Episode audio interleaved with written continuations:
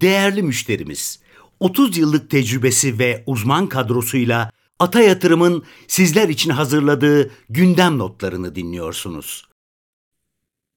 Günaydın. E, Alark Holding ile ilgili bir tane haber vardı.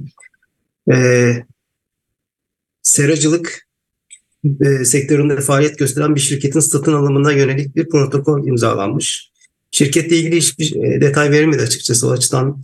E, hani haberin etkisini e, anlamak çok zor ama e, tarım ve seracılık alanında zaten hani büyüme e, hedefleri olan bir şirket olduğu için e, son açıklamaları da genelde e, bu yönde oluyor. Hani bu tarafta e, büyüme yönelik adımlar atıyorlar ve e, gerek şirket satın alması gerek e, organik büyüme olarak e, bir hedefleri var açıkçası. O tarafı büyütmeye çalışıyorlar. E, Alark Holding'in zaten uzun vadedeki hedefi tarım sektörünün e, payını artırıp enerji, enerjinin ağırlığını düşürmek. Çünkü e, enerji e, fiyatları açıkçası bir geleceği biraz belirsiz olan bir konu ve e, elektrik sektörünün e, geleceğini e, Alark Holding çok iyi görmüyor açıkçası. Ve e, o açıdan da bu riski azaltmak için tarım ve e, tarım gübre ve seracılıkla ilgili çalışmaları var ve o tarafının ağırlığını arttırmaya çalışıyorlar. O açıdan hani bu haberin etkisi e, hafif pozitif belki denilebilir ama dediğim gibi yani hiçbir ayrıntı paylaşılmamış bu şirketin büyüklüğüyle alakalı. O yüzden yorum yapmak da çok zor. Onun dışında e, geri alım programına devam edenler vardı. MLF Sağlık yine bir her zaman gibi bir alış yapmış küçük de olsa. E, tamamlanma oranı %93'e ulaştı bu arada. Yani sadece %7'lik bir e, pay kaldı. Aksa Enerji'de var yine küçük bir alım. Ee, geçen seferlerde, geçen alımlarda 33 liradan yapmıştı. 33 civarına yapmıştı. Bu sefer 30 liraya kadar düştü hisse açıkçası. Ve bu e, 30.50'den almış oldu bu seferde. Destek atmaya devam ediyorlar. Şu anda tamamlanma oranı sadece %4 bu arada Aksa Enerji'de.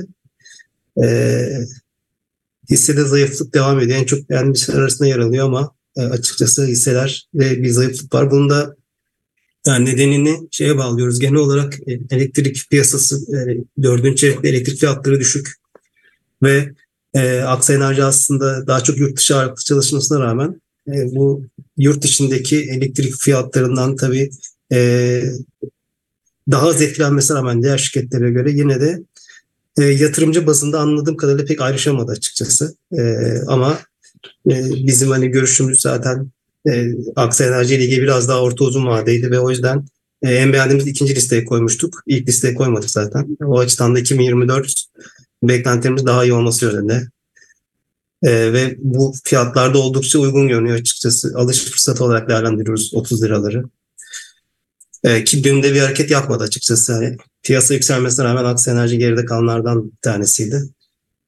Onun dışında İzmir Demir Çelik'le ilgili e, bir geri alım programı açıklandı. Yeni bir program. Dün açıklandı. 105 milyon notluk geri alım yapacak. E, 650 milyon not, 650 milyon TL fon ayrılmış bunun için. Dün de ilk geri alımını yaptı. E, 3800 notluk bir geri alım yapmış şirket. E, toplamda da 20 milyon TL'lik bir alım oldu. Son olarak da e, dün Doğan Holding'deydik. Toplantıya katıldık. E, toplantıyla ilgili yani notlarımız kısaca bahsetmek gerekirse e, genel olarak yani e, çok aslında sürpriz bir şey oldu mu?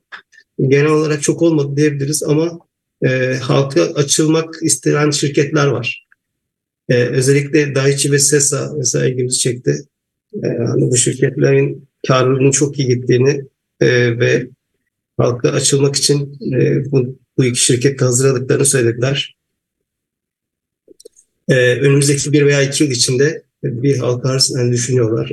En azından e, bir veya iki şirket gibi. Bunların net aktif değerinde e, halka açık olmayan payı çok yüksek şu anda ve e, amaçları halka açık payı arttırıp yani şirketin hani ucuz işlem görmesinin biraz önüne geçmek ise açıkçası şu anda net aktif değerine göre yüzde 49 ucuz görünüyor bizim yaptığımız hesaba göre.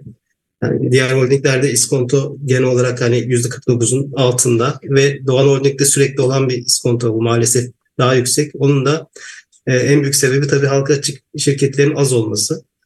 O yüzden e, bu halka açıklık payının payını arttırıp e, iskontoyu düşürme planları var. Onun dışında genel olarak hani sektörden bahsedecek olursak net net e, nakdi şirketin artmıştı. Şu anda 650 milyon dolara kadar yükseldi. Arsa satışları oldu. E, gayrimenkul satışları. Bu gayrimenkul satışları Amerika'da ve Romanya'da devam edecek ve bu e, net nakdi biraz daha pozitif etkileyebilir diye konuştular. Segment bazında sigorta e, işinin iyi gittiğini hatta orada da bir e, halka açılma, e, halka arz olabilir dediler sigorta sektöründe. E, onun dışında internet tarafı, internet ve eğlence tarafı iyi gidiyor. Gayrimenkul tarafı iyi gidiyor dediler. Elektrik tarafında Galata Wind'deki sıkıntı e, biraz bu sene tabii yani üretimle alakalı hem iklim şartları hem de e, elektrik fiyatlarına getirilen limitle alakalı e, bir hani zorlanma olduğunu söylediler açıkçası. O taraf biraz zayıf geçti. E, 2024'ü e, Galata Wind için biraz daha iyi bekliyorlar. Otomotiv tarafında daralma bekliyorlar 2024 için. E, yani hatta otomotiv tarafını sektörden daha da olumsuz bekliyorlar. Yani önümüzdeki sene belki toplamda e, 700 bin adetlik bir şey görebiliriz dediler. Yani oldukça konservatif ki bu sene aldığım kadarıyla 1.1-1.2 milyon TL falan bir satış olacak. Seni ciddi düşüş bekliyor o tarafta. Sesa tarafında işler iyi gidiyor dediler. E, elektronik tarafında da e, yüksek borç olmasına rağmen hani EBITDA ve Fabrik ve net satışların kuvvetli gittiğinden bahsettiler. Daiichi'yi dediğim gibi halka açma planları var. Geri alım programı ile ilgili de şu anda zaten hali hazırda bir tane geri alım programı olduğunu 2020 ve 2021'de e, geri alım yaptıklarını ama son iki senedir yapmadıklarını ama bu fiyatların da e, geri alım için aslında uygun olduğunu söylediler. Yani sanki önümüzdeki dönemde düşünebiliriz geri alımı gibi e, konuştular. Net aktif değeriyle ilgili de e, şu anda 2.3 milyar dolarlık bir net aktif değerleri olduğunu, bunu 2024'te 2.7 milyar dolar, 2025'te 3.1 milyar, 2027'de de 4 milyar doları çıkarma hedefleri olduğundan bahsettiler. Yani e, sonuç olarak hani açıkçası iskonto yüksek gerçekten de ve halk açılma planları da e, gerçekten hani iyi görünüyor, olumlu görünüyor. E, bizim açıkçası şu anda e, hani değerlememiz olan bir şirket değil ama e, dediğim gibi bu iskonto oranlarında şu anda e, iyi görünüyor veya gerçekten geri alım da yaparlarsa e, daha da ilgi çekebilecek bir hisse olarak e, düşünüyoruz. Yani sonuçta hafif olumlu olduğunu söyleyebiliriz aslında çünkü e, notlarımızın. Evet, bu şekilde özetleyebiliriz diye düşünüyorum. Benim söyleyeceklerim bu kadar. Teşekkürler. Arkadaşlar günaydın. Genel anlamda tabii her gün başka bir ruh haliyle geçiyor. Ee, çarşamba günü ve perşembe günü tamamen ayrı iki gün gibiydi. Çarşamba günü bize hep piyasanın ne kadar sığ olduğunu hatırlatıyor. İşte taze yerlilerle var e, havası yaratıyor. Ee, ertesi gün tamamen çok gerçekten inanılmaz derecede düşmüş hisseler ki ben bunu Türksel'de gördüm, şokta gördüm. Tabii ki onlardan onlara da hızlı alım geliyor. E, bu dengeleme süreci e, sanki devam edecek gibi yani ama e, şunu ifade etmek lazım. Mayıs'tan Eylül'e kadar nasıl bir rally yaşandı ve Eylül'de artık çok çok iyi bir hava oluşmuşsa bir sindirme dönemi vardı. Bu sindirme döneminde de biraz böyle beklentilerin kırılması gerekiyordu açıkçası. Tabi bu arada da makro gelişmelere bakmak gerekiyordu. Makro gelişmelerde hep iyi şeyler yapıldı şu ana kadar.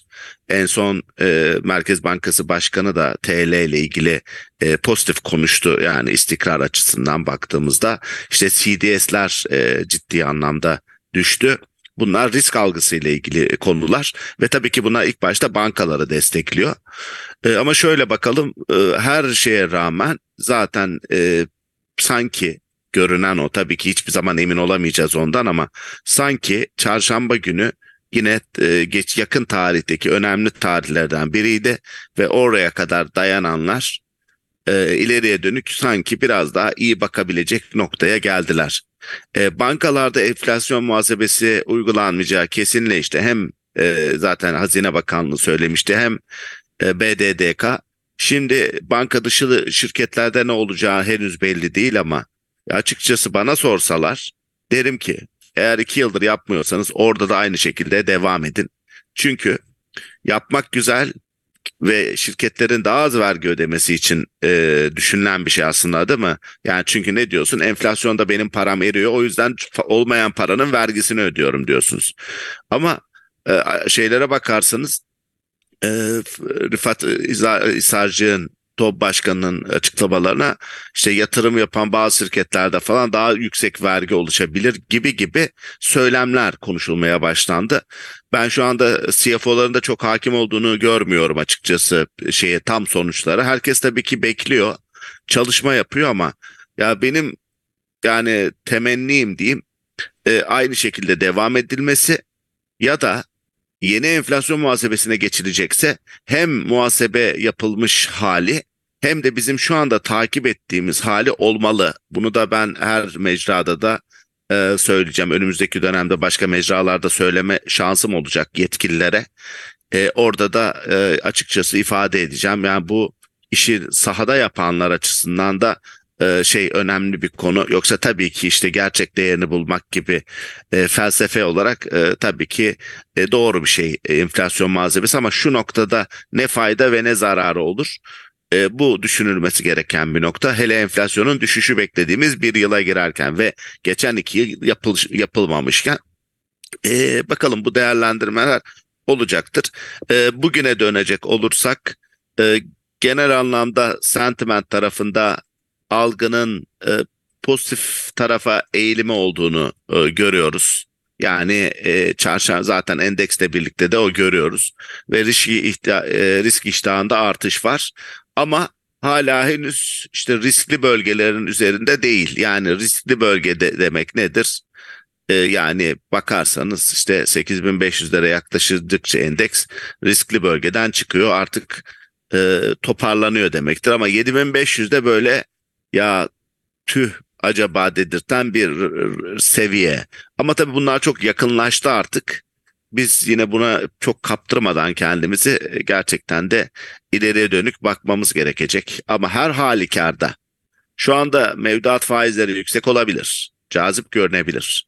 Ama siz bunu bir 5-6 ay daha belki böyle faizler görebilirsiniz. Hazirandan sonra ne yapacaksınız?